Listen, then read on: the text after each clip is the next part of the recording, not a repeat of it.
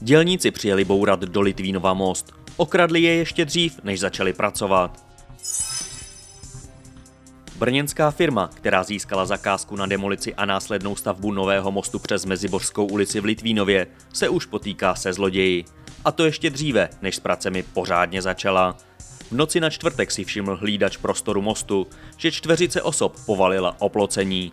Kvůli této maličkosti nechtěl volat policii. Ráno ale zjistil, že výtečníci ukradli dvě lampy a přestřihli kabel.